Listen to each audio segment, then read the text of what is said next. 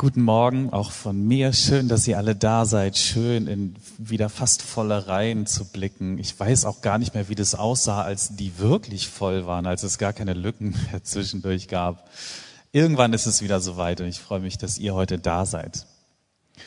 Wir befinden uns mitten in einer Predigtreihe, wo es um das Verhältnis von äh, Persönlichkeit und Gottesbildern, Gottesvorstellungen geht. Wir sind da mittendrin und ich wollte, bevor es gleich äh, losgeht mit dem heutigen Persönlichkeitsmuster, ähm, eine kleine Zusammenfassung geben. Für alle, die die letzten beiden Male nicht mitgehört haben oder die nochmal eine kleine Auffrischung brauchen. Dafür habe ich eine kleine Präsentation mitgebracht, ähm, die ich euch jetzt einmal kurz zeige und das nochmal erkläre. Ihr erinnert euch vielleicht, wenn ihr das erste Mal dabei wart, das Ganze beruht auf einem, äh, auf einem Modell von Fritz Riemann, der dieses Bild vorgeschlagen hat, was ich total schlüssig und gut finde. Und er sagt, ähm, das Universum hat vier Grundimpulse, die wir auch in unserer Persönlichkeit finden. Ich erkläre sie euch nochmal. Ihr seht hier die Sonne und dann die Erde, unser wunderschöner Planet viel größer hier oder größer als die Sonne, was natürlich nicht realistisch ist. Lasst euch nicht irritieren. Ähm, die Erde folgt jetzt diesen vier Grundimpulsen. Der erste ist, sie dreht sich um sich selber. Ganz klar, wenn die Erde sich nicht um sich selber drehen würde, wäre sie ein Mond und keine Erde, kein Planet. Dann ist der zweite Grundimpuls, dass die Erde sich auch um die Sonne dreht. Der dritte Grundimpuls ist die Schwerkraft, die Gravitation, die Anziehungskraft zur Sonne. Und dann gibt es diesen vierten Impuls, das ist die Fliehkraft. Wenn es nur den gäbe, würde die Erde aus dieser Umlaufbahn herausfliegen. Das sind mal jetzt ganz schnell zusammengefasst, diese vier Impulse. Ähm, und dementsprechend eben vier Impulse, die jeder Mensch in sich trägt und die unser Leben ausmachen. Ähm, gerne die nächste Folie das habe ich ein bisschen klein gemacht. Ich gebe es zu. Ich kann es von hier aus auch nicht mehr lesen. Aber es geht darum, äh, zu verstehen, dass das Ganze auch in Spannung funktioniert. Wir haben jetzt die letzten beiden Sonntage uns zwei, die zwei Grundimpulse angeguckt. Der erste ist oben ähm, die Selbstbehauptung, ähm, die Eigendrehung und dem entspricht der Gedanke, dass Gott groß ist, unabhängig, transzendent, allmächtig. Dann gibt's den gegenüberliegenden Pol, wo es um Selbsthingabe geht. Darum, sich an andere zu binden. Und dem entspricht die Vorstellung von Gott, dass Gott auch hingebungsvoll, ganz intim, zärtlich, liebevoll ist, wie ein Papa oder wie eine Mama. Das steht sich irgendwie gegenüber und gehört trotzdem zusammen und beides finden wir in uns und in Gott. Und jetzt für die nächsten beiden Sonntage kommen wir zu der nächsten Spannung. Ähm, gerne weiter. Genau, das eine links, da geht's äh, um die Persönlichkeit, die gerne Beständigkeit und Ordnung hat. Äh, und dem entspricht ein Gott, der gleichbleibend ist, auf den man sich verlassen kann, der treu ist und der ein Richter ist und sich für Gerechtigkeit einsetzt. Und dann nächste Woche Sonntag äh, geht's um den Gott, der auch flexibel ist, sich verändern kann, sich bewegen kann, der befreit und einen neuen Anfang schenkt. Also das jetzt mal so als ganz grober Überblick für alle, die denken, was machen wir eigentlich hier gerade, dann seid ihr auch äh, im Thema. Okay, die Präsentation kann weg. Vielen, vielen Dank. Heute geht's um die Persönlichkeit, ähm, die sich nach Beständigkeit, Dauer und Verlässlichkeit ähm, sehnt. Ein kleiner Witz dazu. Ein Mann kommt in den Himmel und er sieht da zwei Türen. Er muss sich entscheiden. Äh, über den Türen stehen jeweils Aufschriften drüber. Über dem ersten Tor steht Tor ins Himmelreich. Über dem zweiten Tor steht Tor zu Vorträgen über das Himmelreich. Und der Mann geht durch die zweite Tür. Will sich erstmal die Vorträge anhören. Wieso würde man so etwas tun? Ist jetzt die Frage. Du stehst vorm Himmelreich und du gehst da nicht rein. Warum? Naja, weil du oder dieser Mensch nicht genau weiß, was passiert denn jetzt hinter diesem Tor äh, zum Himmelreich? Was erwartet mich? Wenn ich da durchgehe, dann müsste ich mich ja überraschen lassen. Da passiert was Unbekanntes. Ich müsste voller Vorfreude und Spannung da durchgehen und schauen, wie ist das Himmelreich denn jetzt wirklich? Mit Sicherheit anders, als ich es mir vorgestellt habe. Und das können nicht alle Menschen. Das verunsichert oder es kann Menschen verunsichern. Einige ähm, möchten vorbereitet sein. Die möchten nicht nur planen, sondern sie müssen sogar vorbereitet sein, weil das Unbekannte ihnen Angst machen würde. Klingt vielleicht trotzdem komisch, denken, okay, ist das Himmelreich? Klar, ist auch ein bisschen komisch, aber denkt mal an diese eine Person, die wahrscheinlich jeder von uns kennt, ähm, die, genauso, die sich genauso bei der Urlaubsvorbereitung verhält. Also statt zu sagen, ey, mal gucken, was mich da erwartet, gibt's diese Menschen, die sagen, äh, wenn ich in den Urlaub fahre, dann muss das exakt, fast minütlich vorbereitet sein. Ich habe zwei, drei, vier Reiseführer gelesen. Ich weiß genau, was mich erwartet und was ich sehen will. Die Route ist exakt geplant. Jede Übernachtung ist völlig klar. Ich habe die besten Restaurants schon alle recherchiert für meine Route. Ich habe für jedes Wetter, wirklich für jedes Wetter gepackt. Jede Eventualität ist mit eingerechnet. Und am Ende wird alles, was gepackt ist und vorbereitet ist, noch dreimal durchgecheckt, ob auch nichts vergessen wurde. Und dann denkt sich die Person, perfekt. Jetzt kann der Urlaub ja in einer Woche beginnen. Und dann gibt es halt die anderen Leute, die sagen, ja, ich, morgen geht's los. Ich glaube, ich sollte noch schnell packen. Und im Urlaub merken sie dann, was sie alles vergessen haben. Aber es, es geht auch. Äh, so unterschiedlich sind wir einfach. Menschen, die diese Tendenz zu Beständigkeit und Verlässlichkeit und Ordnung haben, ähm, die haben natürlich ganz viele Stärken und positive Seiten. Mit denen möchte ich, die möchte ich jetzt auch mal darstellen. Menschen mit dieser Tendenz zeichnen sich aus durch eine Stabilität, durch Ausdauer, durch Pflichtgefühl. Solche Menschen sind planvoll, die sind fleißig, die sind zielstrebig. Solche Menschen können Großes erreichen, weil sie dranbleiben und auch einen Plan haben bei dem, was sie machen. Weil sie konsequent sind, weil sie sich nicht ablenken lassen. Die sind sehr korrekt, zuverlässig, beständig und man kann diesen Menschen normalerweise auch vertrauen, weil auf sie Verlass ist. Man weiß, woran man ist. Solche Menschen können sehr sparsam sein, sind auf jeden Fall pünktlich. Solche Menschen setzen sich auch gern für das Richtige ein, was auch immer sie jetzt für das Richtige halten. Äh, und ihre Meinung können sie dann auch laut vertreten und sich dafür einsetzen. Ihr könnt es euch schon denken, solche Menschen sind tendenziell eher konservativ als liberal. Solche Menschen kommen eher nicht auf die Idee, die Linken zu wählen. Die denken sich, wir können doch nicht solchen Chaoten äh, und Liberalen das Feld überlassen. Wo kommen wir hin, wenn wir uns nicht an altbewährte Werte halten? Die, die sich seit Jahren, Jahrzehnten, Jahrhunderten vielleicht bewährt haben. Wer sind wir noch, wenn wir die Tradition, die uns mitgegeben wurde, nicht achten? Das ist solchen Menschen total wichtig. Und wenn etwas unbekannt ist und was Neues so am Horizont aufzieht, dann haben sie erstmal Vorbehalte oder auch Vorurteile. Weil Bekanntes lässt sich natürlich viel, viel einfacher kontrollieren und einordnen. Und alles, was neu und spontan und überraschend ist, äh, ist unkontrollierbar und es ist damit auch gefährlich. Wenn Menschen diesen Grundimpuls, der wie gesagt in uns allen da ist, wenn Menschen diesen Grundimpuls sehr stark betonen, dann werden sie dogmatisch. Vielleicht sogar sehr dogmatisch und das kann unangenehm werden. Ordnung kann für solche Menschen auch zu einem Zwang werden, dass sie das machen müssen. Sie müssen alles ein, zwei, dreimal checken. Und wenn solche Menschen dann auch noch Macht haben, wird sehr unangenehm. Dann können sie wirklich zu Tyrannen werden, äh, die Menschen um sie herum das, Mensch, äh, das Leben unerträglich machen. Die Gefahr solcher Menschen ist also, dass sie ihr normales Bedürfnis nach Sicherheit und Ordnung zu einseitig betonen. Und das ist nicht gefährlich, weil Sicherheit oder Ordnung was Schlechtes wäre, sondern es ist gefährlich, weil das Leben lebendig ist. Weil das Leben eben nicht immer planbar und kontrollierbar ist. Im Leben geschehen Dinge, spontan, mit denen wir niemals gerechnet haben. Es passieren ganz überraschende Dinge, auf die wir reagieren müssen. Es passiert Corona oder die Liebe oder ein warmer Regenschauer, bei dem man einfach raus muss. Oder Besuch, der sich nicht angekündigt hat, sondern einfach vor der Tür steht. Oder Kinder, die ganz anders sind, als wir das erwartet haben oder als wir sie gerne hätten.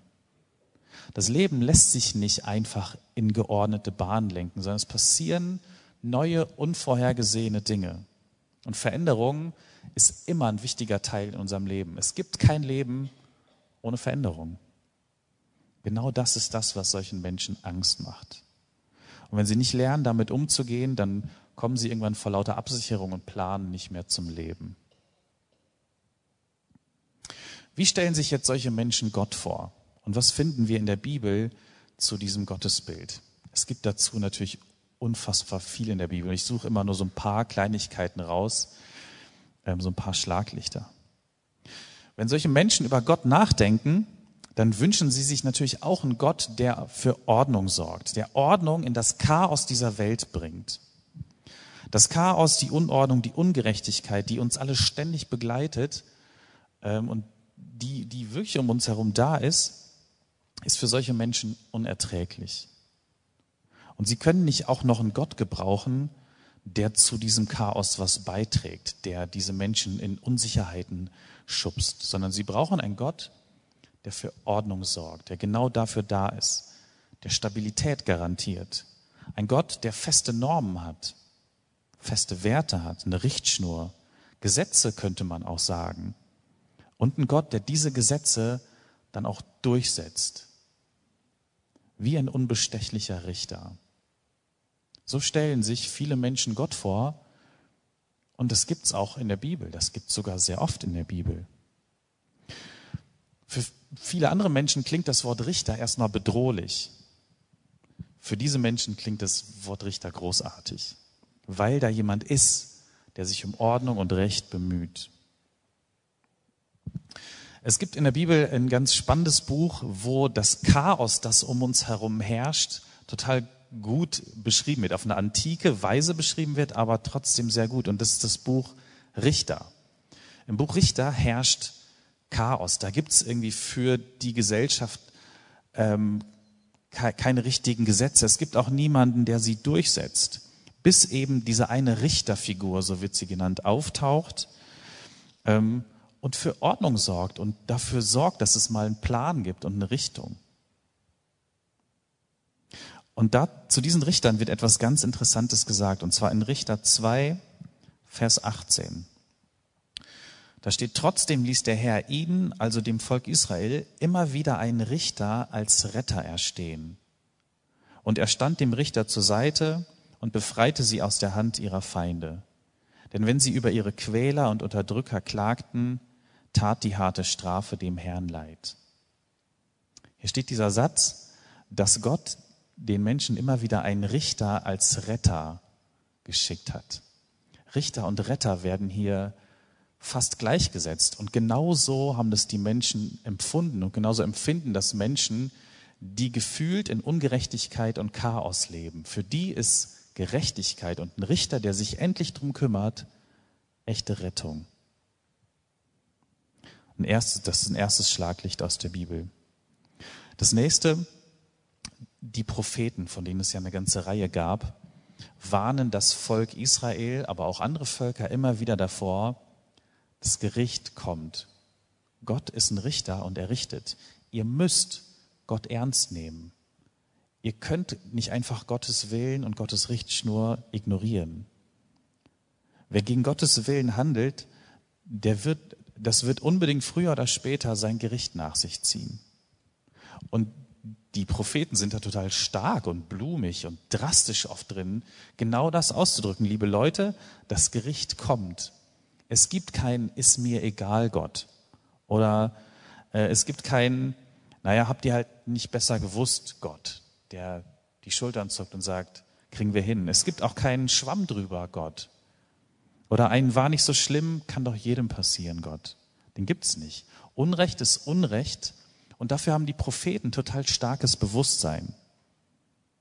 Und dieses Unrecht nimmt Gott ernst, sagen sie, weil Ungerechtigkeit Menschen, Beziehungen, Natur, Gemeinschaft total kaputt machen kann.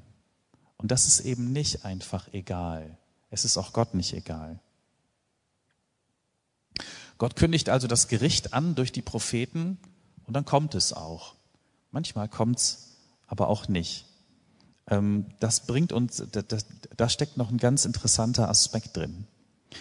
Viele von euch kennen vermutlich die Geschichte von Jona, auch ein Prophet.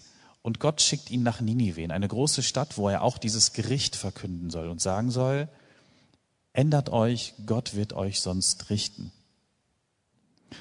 In Jona 3 steht dann, und als Jona anfing, in die Stadt hineinzugehen und eine Tagereise weit gekommen war, predigte er und sprach, es sind noch 40 Tage, dann wird Ninive untergehen.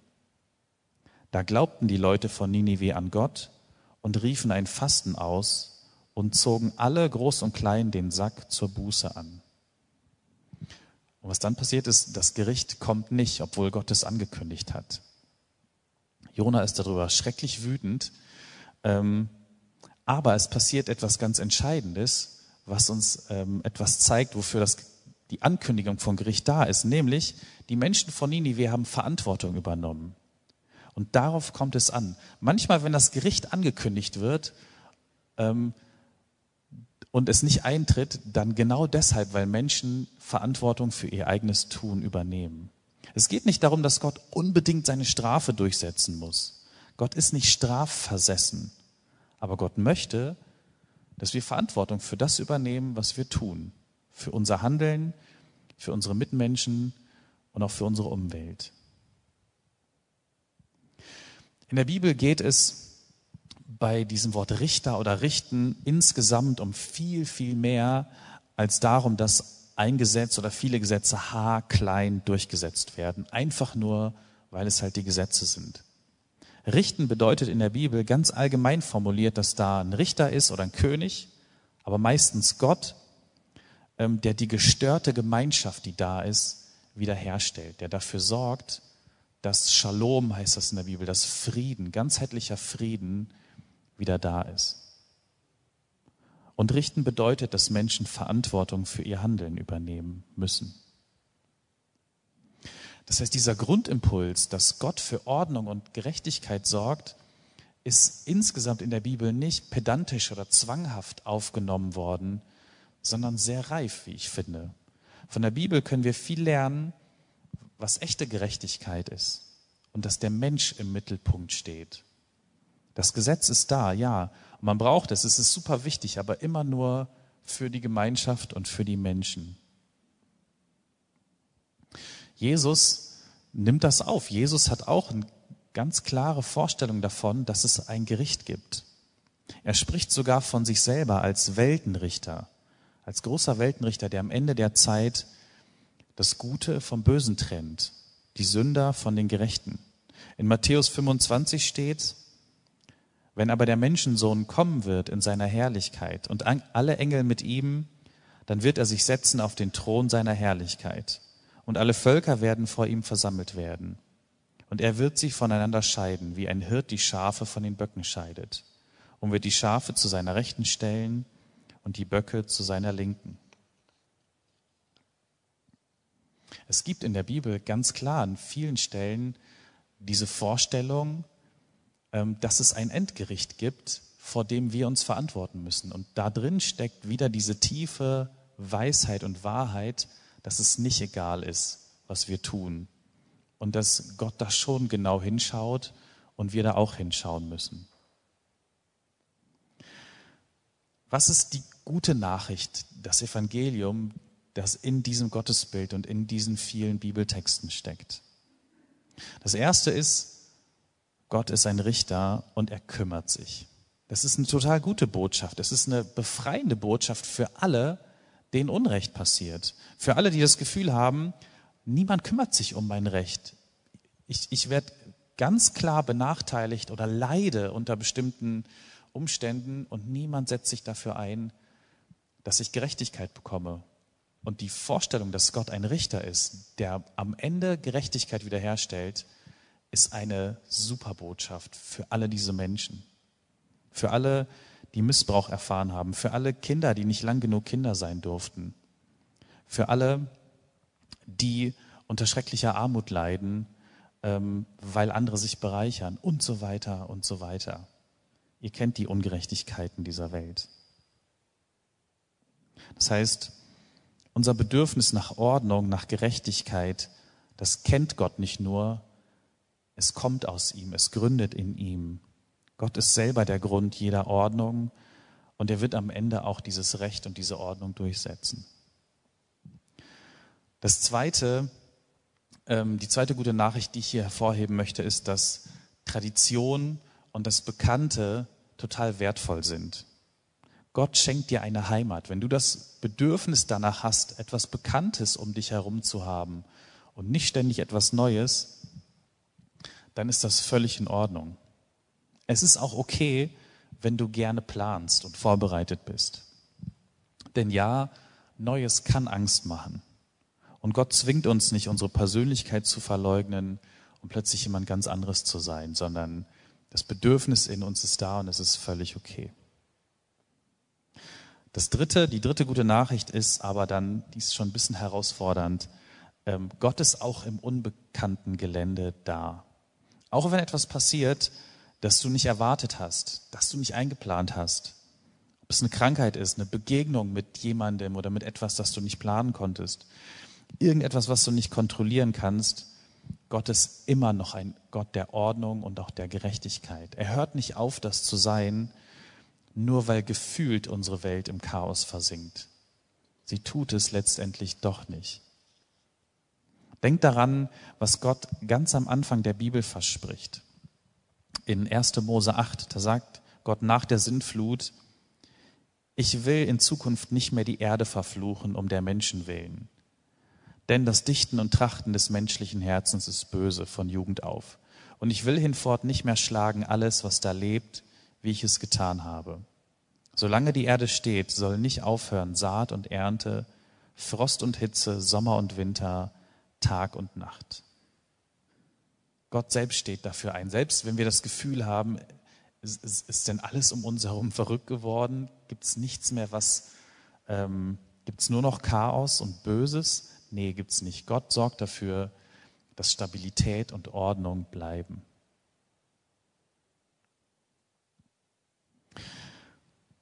Der letzte Punkt der Predigt ist jetzt die Herausforderung für uns, für uns alle.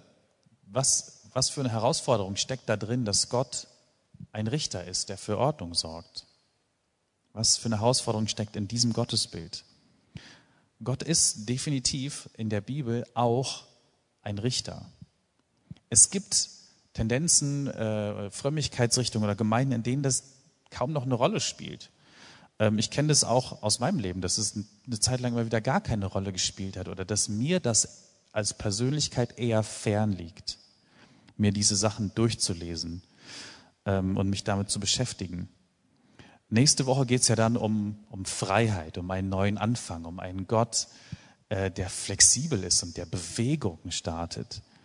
Damit können vielleicht, ich weiß es nicht, ich zumindest, können wir viel mehr anfangen. Aber Gott als Richter, welche Rolle spielt das in eurem Glauben, in eurem Bild von Gott und auch darin, wie ihr euer Leben gestaltet? Gott tritt uns jetzt schon als Richter gegenüber und die Bibel kündigt an, er wird uns am Ende unseres Lebens auch als Richter gegenüberstehen. Und dass es einen Richter gibt, das bedeutet, dass wir verantwortlich gehalten werden. Wir müssen damit rechnen, dass uns mal jemand fragt, warum hast du das gemacht? Wir sind verantwortlich. Und ja, man kann vieles auf seine Kindheit schieben, auf darauf, wie wir geworden sind, auf Umstände, auf jeden Fall. Und trotzdem, trotzdem gibt es diesen Zug in uns Menschen, dass wir auch verantwortlich sind. Für das, was wir tun, für das, was wir nicht tun, für das, was wir sagen, für das, was wir uns nicht zu sagen getraut haben. Gott lässt die Welt nicht in Chaos versinken und am Ende stellt er wieder Ordnung und Gerechtigkeit her. Damit möchte ich aber schließen und Gott tut das auf seine ganz, auf eine ganz geheimnisvolle und liebevolle Weise. Denn, das ist jetzt wirklich der allerletzte Punkt, ähm, das ist ja gerade das Geheimnis, dass Gottes Liebe für Stabilität sorgt. Es ist nicht, dass Gott pedantisch ist oder zwanghaft, sondern weil Gott liebevoll ist, sorgt er dafür, dass Gerechtigkeit da ist und Stabilität. Egal was passiert, wir sind in Gottes guter Hand. Seine Liebe hört niemals auf. Amen.